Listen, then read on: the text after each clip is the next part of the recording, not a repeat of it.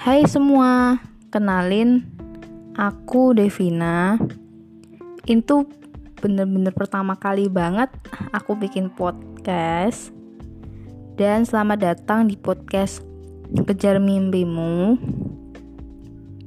Uh, kita tahu sekarang itu kita lagi ngalamin masa-masa yang berat karena adanya virus corona ini yang tadinya kita bisa sekolah kuliah secara langsung terus tiba-tiba kita harus ngelakuin itu semuanya dari rumah pasti ada rasa sedih karena kita nggak bisa ketawa nggak bisa ngobrol sama teman-teman secara langsung gitu kan tapi jangan jadikan itu alasan buat kalian nggak belajar ya.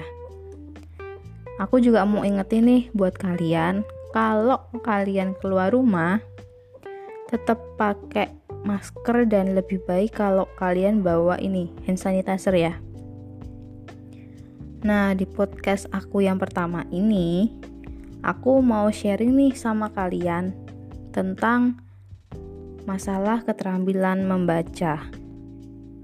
Kita pasti udah nggak asing dong sama yang namanya membaca. Dari SD pun kita udah diajarin yang namanya membaca. Nah, sebenarnya definisi membaca itu apa? Jadi, uh, arti dari membaca itu sebuah kegiatan yang bersifat aktif, reseptif. Pasti nih ada yang bertanya-tanya gini, aktif reseptif itu apa sih gitu? Kalau lebih simpelnya itu kita uh, bisa memahami apa yang kita baca. Dan membaca itu juga punya tujuan.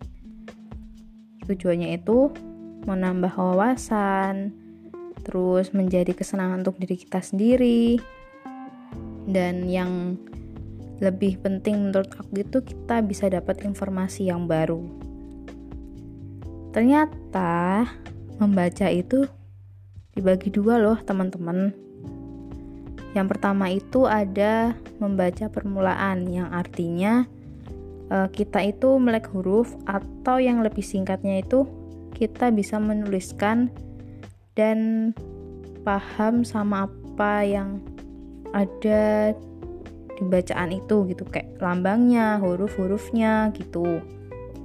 Terus yang kedua itu ada membaca lanjut yang artinya tingkatan proses penguasaan membaca dan nantinya kita itu bisa paham dengan isi bacaannya.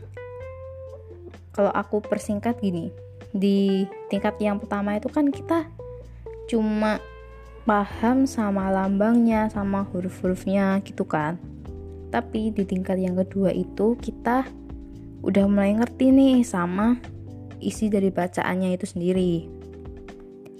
Nah ternyata di kegiatan membaca ini ada yang namanya keterampilan-keterampilan mikro yang berkaitan dengan kegiatan membaca. Dan sebagai pembicara itu kita harus bisa tahu tentang kosakatanya, e, bisa menentukan kata kunci yang jadi poin topiknya. Terus kita juga bisa menyimpulkan bacaannya juga gitu, teman-teman. Nah, gimana penjelasan aku tadi tentang keterampilan membaca? tapi aku berharap teman-teman bisa paham ya sama penjelasan aku yang tadi aku udah jelasin itu tentang membaca. Terima kasih sudah mendengarkan podcast Kejar Mimpimu di episode yang pertama ini dan aku minta maaf kalau ada kesalahan kata-kata yang mungkin kurang berkenan waktu teman-teman dengerin podcast ini. Pokoknya tetap stay healthy dan bye bye, see you.